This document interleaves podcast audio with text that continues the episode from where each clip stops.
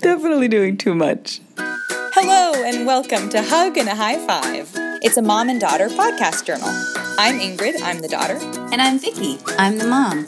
I'm trying to figure out how to be an adult. I'm trying to figure out a parent. I didn't be. And what is this? Our, our fourth time together since in that time span? Yeah. Our fourth podcast together, our fourth time together. Yep, we're getting together in the middle of the country versus on the coasts because we are here in Bloomington, Indiana, home of Indiana University, f- recognizing my mom and dad as they get a Distinguished Alumni Award. That's right. For being uh, singing Hoosiers. It's so amazing. I've heard about the Singing Hoosiers my whole life, and I've just been like, oh yeah, that choir you were in, you know? Yeah. But we got to see them last night, and they really are incredible. Really, really good blend and very engaged performers. Mm-hmm. And it's been really fun to see Grandma and Grandpa get so excited about being back and and telling us about their lives and how just how much college meant to them. It's where they met, and singing Hoosiers especially was super super special. So Yeah, that's been super fun for me to see. I was at a Singing Hoosier concert, and I, I can't believe I'm thinking about it, but it seems like when I was around college age, so 25 years ago, um, I came to a concert and I saw my mom and dad go down on stage. One of the traditions they have is uh, singing in the Battle Hymn of the Republic uh, with all the alumni. And I could hear my dad. We were in the balcony. I could hear my dad hit the top notes and uh, that was super fun. And I got to hear them, see them on stage, and hear them sing again last night with the whole choir. Uh, That was really special.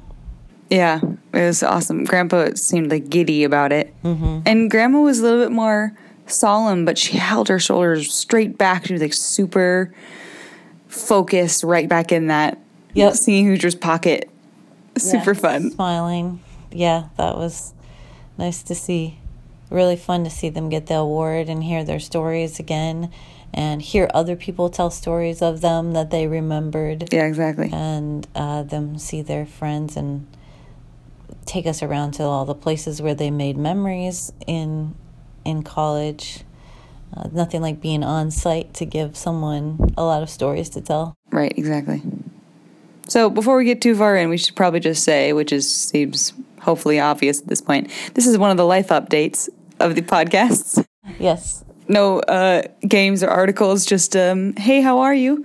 Because mom and I have talked less in the last month as I have engaged in a far busier schedule, and mom has jumped into a lot more things, and we get to be here together. So we're going to talk about Indiana and our lives, and that'll be a good podcast. yeah. growing up together on the opposite sides of the country. That's right. we have grown up um, together in the last month without exercising together so much, Yes, which I do miss, but it has been necessary. you've been doing 12 hours a week of exercise outside of our little half an hour in the morning exercises. That's right. So, in the world of New York, Ingrid has been uh, at Broadway Dance Center 12 plus hours a week, taking a three month intensive. Um, and it's been great. I've learned a lot so far. It's been nice to finally, in the last month, feel some progression. It's hard. I feel like taking lots of intense classes and anything, especially a sort of physical trait, is a little bit like looking at yourself in the mirror every day. Like it's hard to tell each day how you're growing. But I've got when I got to the end of the third week, right before we came here, I thought, okay, I I know how to recognize these muscles better, and I, I I think I'm getting stronger here. Those kind of things. So Yeah, and you're uh, picking it, picking up your body awareness and body memory of of what the moves are. The the tap steps, so the ballet steps is a little bit quicker. Yeah, yeah, and that definitely was the goal going in. My concentration for this dance program is theater, of course. Mm-hmm. And the goal is really to get enough technique under my belt to be able to pick up choreography far faster in dance calls for auditions. Mm-hmm. Because that's what I get confused by. I look at it and I'm like, okay, like I know I can do all those things, but I can't do them consistently and on time, and that's what counts mm-hmm. in an audition. So Yeah. So this has been really worthwhile for you, it has been. but it has really packed your schedule to the edges of the ability, Definitely. cutting out some hours of sleep. Definitely doing too much. Thankfully, the school I teach at has been on spring break for two weeks, which has been such a blessing because I couldn't have gotten it done. I'll go back to regular things next week. But yeah, I, I get up early and I get to class and I dance for four hours and I take a shower and I eat on eat lunch on the subway and I go to work for eight hours and I come home at midnight and or 2 a.m. 2 a.m., Closer yeah. to 1 and 1.30 in the morning. Yeah, it's a crazy Herculean schedule for me to think about you doing while you're there. It's um, it's impressive for me to see how you have been able to um, be self-deployed and getting yourself food and getting yourself out the door, remembering all the gear you need for the day, taking all the different bags you need for the day. yeah, actually I haven't had too many mishaps like that, which is great. Yes, Knock on wood.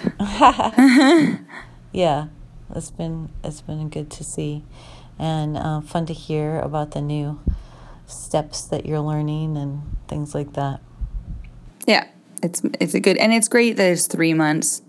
Some do six months, some do twelve months. yeah But three months kind of kicks me off, and it's a pretty manageable goal.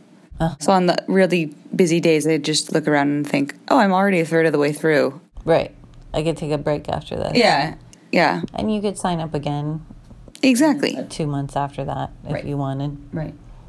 to do it have you been doing much singing while you're doing all this dancing Not as much. I when actually when I'm in when I have the teaching assignments at mm. school when they're not on spring break, I can sing a little more because there are two days a week that I don't quite have enough time to get to a dance class, and I have a little leeway at home before mm. Trader Joe's.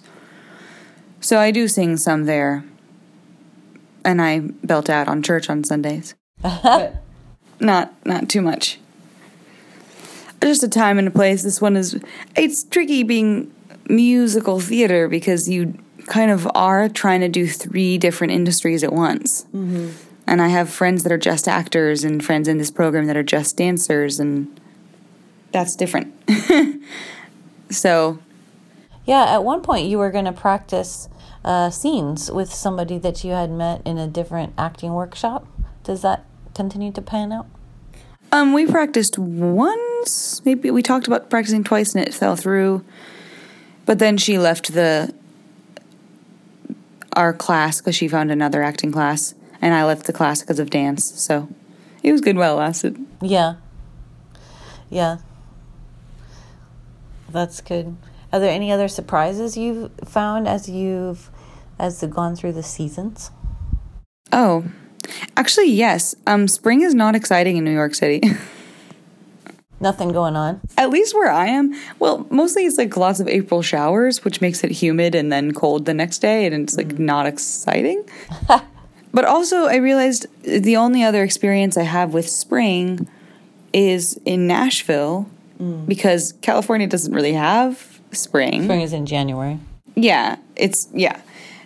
And uh, in Nashville, my college campus was an arboretum campus, and we were required to have every plant state native to the state of Tennessee on campus, which means it was gorgeous Wow. in springtime. Like everything, and you're right there, like in this little bubble, and you walk up the hill, and it's just like gorgeous. So I think it'd be different if I lived near Central Park. I know a lot of my friends on the Upper East Side get to like walk to Central Park for mm-hmm. an hour and sit there and work, and I just go from Long Island City, which is a city into the heart of Manhattan and mm-hmm. Times Square, which no one who lives in New York loves Times Square because it's just like gross and overrun with tourists. so I don't ever get any kind of, not ever, that's too much. I rarely get lots of nature. Yeah, when I visited you there, one of the things I said is you're going to need to find some green grass because otherwise you could go for a long time without seeing it. You could just be city streets. Yeah, very easily. And in such a busy schedule, that's kind of what I've done. Thankfully, my first month at BDC has also included lots of holidays. So my first weekend was Easter and Passover, and I I guess that was the second weekend. But I left to New Jersey, and there was greenery there, and then I had Easter off, and I went to Central Park, and you know those kind of things. So um, that's helped a little bit. Yeah. This weekend has helped because now I'm in lush Indiana, middle of the country, back near um, my college Tennessee kind of roots, and with my family. Something new to me here, which I don't think I've ever seen before because I don't think I've ever been in Indiana in April, growing up in Minnesota and Washington. In, in April, the dogwood trees are in bloom and they have such big blooms on them. I'm used to like apple, cherry trees and different colored trees with flowers that are beautiful, but these dogwood trees are like the size of pansies on the trees. Yeah, they really spread out. so pretty. It's pretty gorgeous. I'm getting to see a new side of uh, Indiana. So that's been fun. I love that. Yeah, that's one of my favorite parts about, uh, or was my one of my favorite parts about living in at Trevecca because we had so many dogwood trees and it was just so pretty, so romantic. They're just romantic looking trees. Um, then the new thing that I've been doing in the past two weeks that has taken a lot more and kept me up later, kept me Right. having me keep your your kind of hours is I started taking my first college class since college.